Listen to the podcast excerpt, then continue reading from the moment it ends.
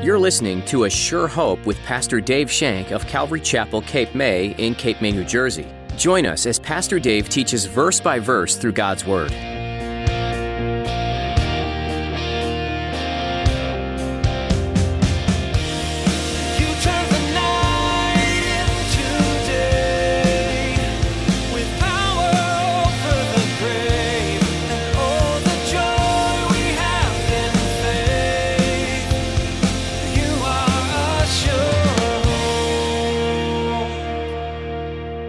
Others have built their house upon the sand. You sing these hymns together. You praise the Lord together. You shout hallelujah. You have a great time. You understand scripture. You read the word of God. When the big storm comes next week, your house is destroyed.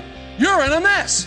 You're running around like a chicken with its head cut off because you were only pretending. Your house was built upon sand, not the rock of Jesus Christ. You say you're a Christian, but your life shows you're not because you're not trusting in God. You need to make sure that you actually live out the faith you claim in Jesus Christ. Today, Pastor Dave is going to show you examples from the book of John of the Pharisees, religious people who didn't have a real relationship with God. Religion is worthless unless you have the relationship too. Now, here's Pastor Dave in the book of John, chapter 8, as he continues his message A Dangerous Spiritual State. You are sure. The man who'd exhibited great faith in God by living in the light of God's promises, even when they weren't quickly fulfilled. He waited and waited and waited. He had a beautiful, beautiful covenant with God. It's called the Abrahamic covenant. A beautiful covenant, which included us. At the end, when it says, and all the world will be blessed by your seed, all the world will be blessed. He was the father of faith. Against every human reason, Abraham followed God because he believed God's word. And what happened when he believed God's word in Genesis 15, chapter 6? It was accounted to him as righteousness.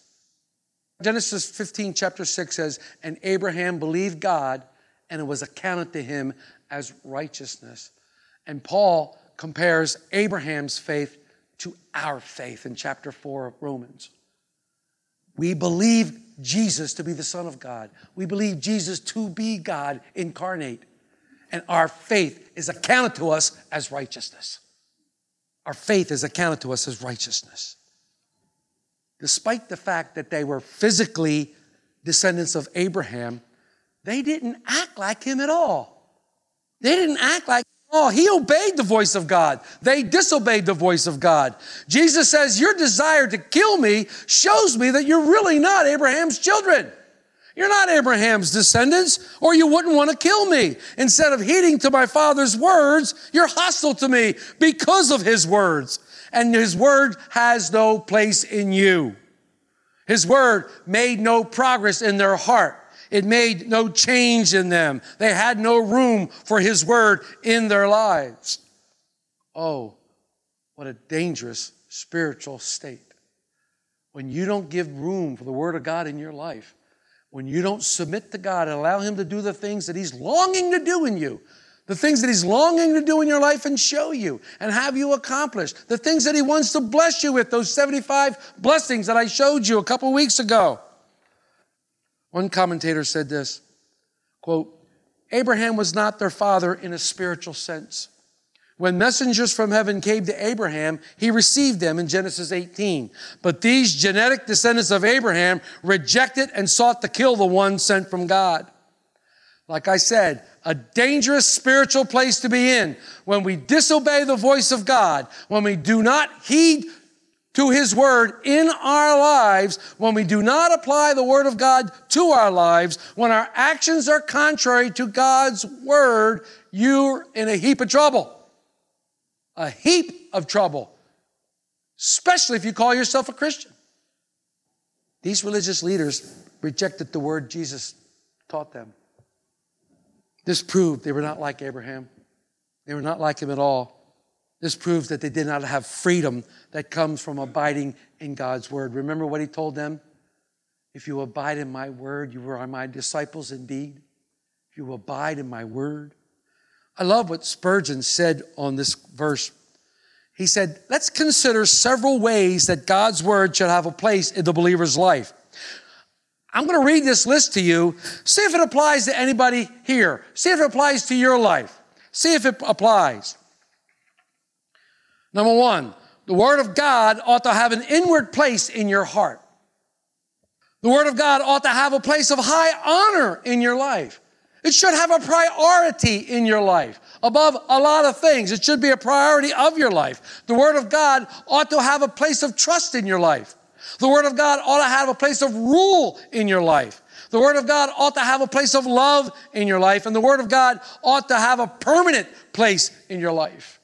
God's Word in our lives. We are so blessed to have it in this form. The inerrant Word of God, no error, infallible Word of God before us that He's given to us. Oh my, how many of us, when we have a problem, run to the bookstore when they used to have them and run up and down the 565 million aisles of self help books? There's a self help book for every single condition out there. When God has given us a self help book, it's right here.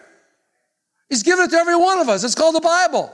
If we would but read it and heed it, it's a self help book. Jesus looked at them and said, Yo, guys, my word has no place in you. What was he saying? You guys want to kill me. You don't even know my word, let alone live it. Your walk doesn't match your talk. You're not living the word of God. Here you are saying you are God's children and you want to kill me. You don't know what God is saying to you. Is God in you? Can you take that list that Spurgeon gave you and said, yeah, I'm there. How often do I hear God's word and even consent to God's word and then respond with a rousing, Amen, brother, preach it. But do I do as the word says? Let me give you an example. Someone says to me, Dave, a little heavy, aren't you? Dave, you're kind of fat. You need to lose some weight. I say, Amen, you're right. I could shed some pounds. But until I start eating less start burning off the calories, it'll never happen. I may even have the desire to lose weight and long for the results that losing weight brings. But nothing will happen until I begin my diet and watch my eating. Same with the Word of God. You can agree with it all you want, but until you start applying it to your life, your life will not change. We must apply the will of God. We must apply the Word of God to our lives. What does James tell us in his wonderful epistle? Be doers of the Word, not hearers only. Sometimes when we hear, we get a distorted concept of the truth. Jesus said, to hear and not to do is like the foolish man who built his house upon the sand. Now, the foolish man may be sitting here today. He may be sitting here beside you, and he's built, built his house upon the sand. And you come in here, you gather together. You're all together in one place. Some of you have built your house upon the foundation, the rock of Jesus Christ. Others have built their house upon the sand. You sing these hymns together. You praise the Lord together. You shout hallelujah. You have a great time. You understand scripture. You read the word of God. But when the big storm comes next week, your house is destroyed. You're in a mess. You're running around like a chicken with its head cut off because you were only pretending. Your house was built upon sand, not the rock of Jesus Christ. You say you're a Christian, but your life shows you're not because you're not trusting in God. Now, we never, ever want to minimize anybody's problems. That's not our point. And life hurts. Life is vicious. It'll swallow you up if you're not rooted and grounded in the Word of God. If you're not rooted and grounded and solid on the rock of Jesus Christ, life will swallow you up. Yes, life hurts. Yes, we hurt physically, but something happens in our heart and it doesn't change because Christ is there. Christ is there. You might be surrounded by four walls. You might even have a roof over your head and feel so cozy and secure. But if you're not trusting in Jesus Christ, if you're only mouthing words, you're in a dangerous spiritual place. A dangerous spiritual place. It's a sense of false security. I come to church. I listen to what the pastor says. I laugh at his jokes. Good job. I read my Bible regularly. I feel cozy. I feel secure. If I'm not obeying the scripture or putting into practice, eh, eh, God understands. Really? Let me know how it works out for you. Paul said, Let a man examine himself, for if we judge ourselves, we will not be judged by God. Go over the sayings of Jesus. Look at the Beatitudes. Do they describe your true attitude or your desires? How does your light shine? Am I trusting in Christ completely for everything? Am I trusting in Christ for my righteous standing in God? Where's my treasure? What are the motives you do for praying? What are the motives you have for fasting? What are the motives you have for coming here? Do I worry or do I trust in the Father? Am I guilty of judging others? Am I doing for others? Am I helping people out? These men, these religious leaders in chapter 8, were relying on one thing and one thing only to get them into heaven their heritage. They were Jews. Oh, I'm a Jew. I'm there. Nah, not quite. Hold on to that thought. We're the seed of Abraham. They thought this was a privilege. They thought that this made them God's children. Let me tell you again that religious privilege does not guarantee a right attitude with God. Neither does religious observation make one sensitive to the things of God. Some of you will go home today thinking, I went to church. Things are going to be pretty good now for a while. I went to church. Many think that religious activities guarantee them a right attitude. This is called self deception. This is called self deception. Let me read from you in Matthew's wonderful gospel when he writes Jesus' words in Matthew 7, verse 21. Jesus says these words that really cut to the quick of my heart. And I'm really sorrowful for anyone who has this happen to them. And it really grieves my heart if someone I know might hear these words. And I don't want any of you ever to have to hear these horrible words of Jesus. Yes, I'm saying it. Horrible words of Jesus. In verse 21 of chapter 7, Jesus is speaking. Not everyone who says to me, Lord, Lord, shall enter the kingdom of heaven, but he who does the will of my Father in heaven. Many will say to me in that day, Lord, we have prophesied in your name, cast out demons in your name, have done many wonders in your name. And then I will declare to them, I never knew you. Depart from me, you who practice lawlessness. Ah, horrible words that anyone might hear. If you're in this dangerous spiritual place, if you're playing church, you're in a dangerous spiritual place. A dangerous spiritual place. What causes self deception? The false doctrine of self assurance. If you live for activities, in other words, you're works oriented, thinking, well, you know what? I'll do good, God will make me better.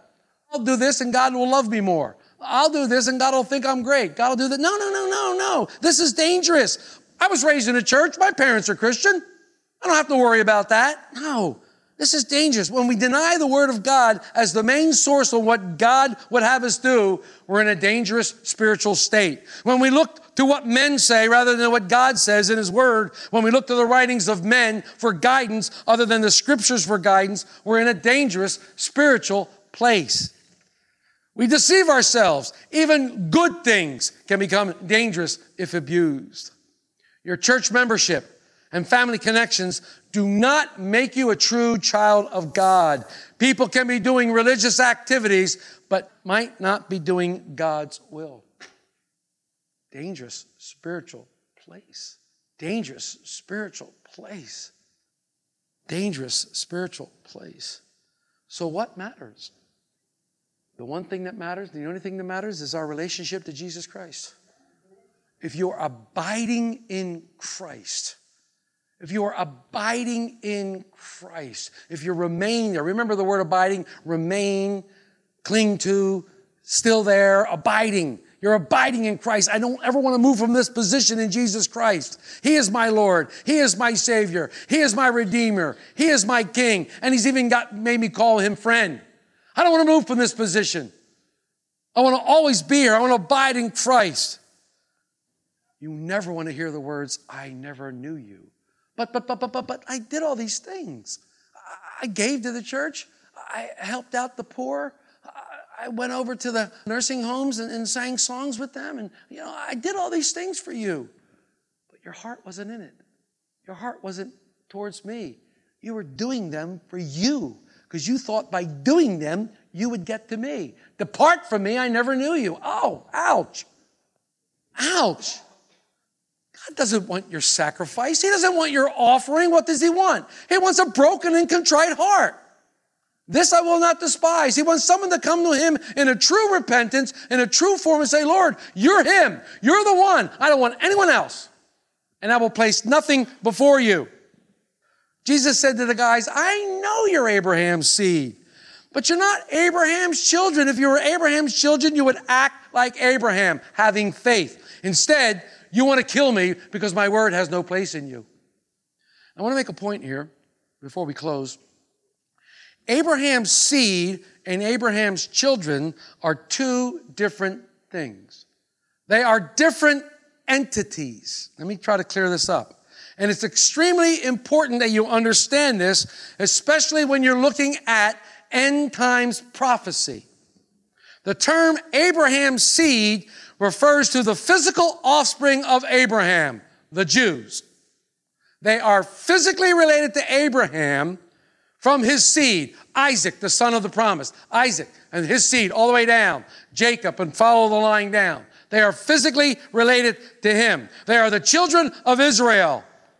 Abraham's children, in this sense, refers to all who will believe in God, all who have placed their faith in God through Jesus Christ. You can read about that in Romans 4. Abraham becomes the father of our faith because he believed and it was accounted to him as righteousness, and we believe in Christ and it's accounted to us on righteousness. Failure to understand this point will cause confusion when people tell you that the church is equivalent to Israel. The promises of the Old Testament do not speak of a literal physical restoration of Israel, but to the church. This is dangerous. This is dangerous. Israel must go through the tribulation. The tribulation. Israel must go through the tribulation. The church will be pulled out before that in the rapture. There's a difference between the two. The promises of the Old Testament, they say, do not speak of a physical restoration of Israel, only to the church. This is a dangerous spiritual place. Don't get confused. Jesus said to them, Yeah, I know you're Jews. I know you were born physically to the house of Abraham. I know that. You're a child of the nation of Israel, but you are not Abraham's children because you don't believe in me. Are you a child of God today? Do you know who you are? You know who you're trusting in? If you're trusting in anything else other than Jesus Christ, my friends, you are in a dangerous spiritual place. Paul writes to another pastor in his pastoral epistles. He writes to Pastor Titus. And he says these things in Titus 1, verses 10 through 16. I'm going to read these to you. It applies to what we're talking about. Titus 1, verse 10.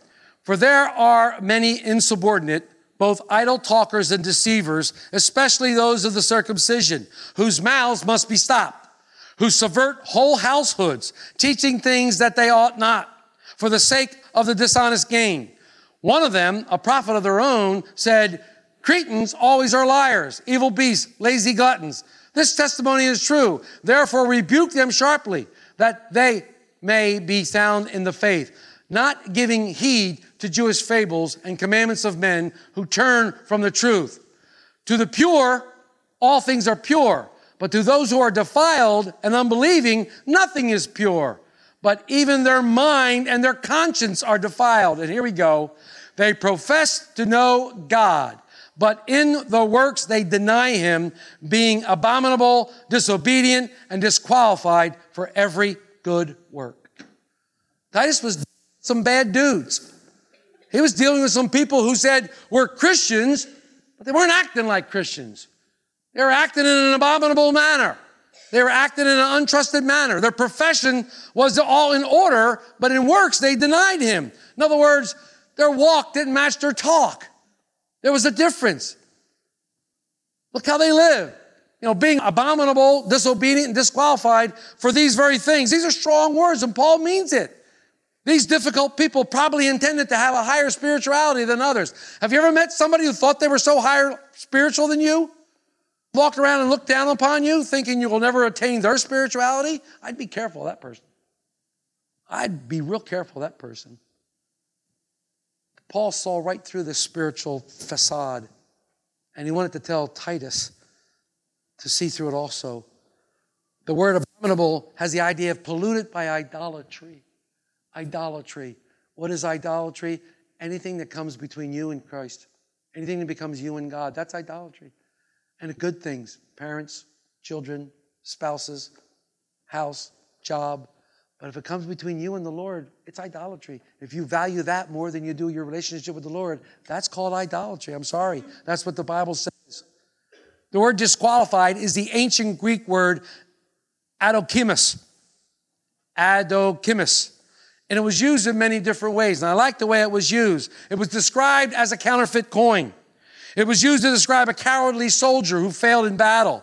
It was used to describe a candidate rejected for elected office. It was used of a stone rejected by the builders. If a stone had a bad in it, they marked it with a capital A for adokimos and set it aside. Remember, Jesus was the chief cornerstone who they laid aside, who they put a layer ed on it and laid it aside as counterfeit. They didn't realize that he was true cornerstone of the church.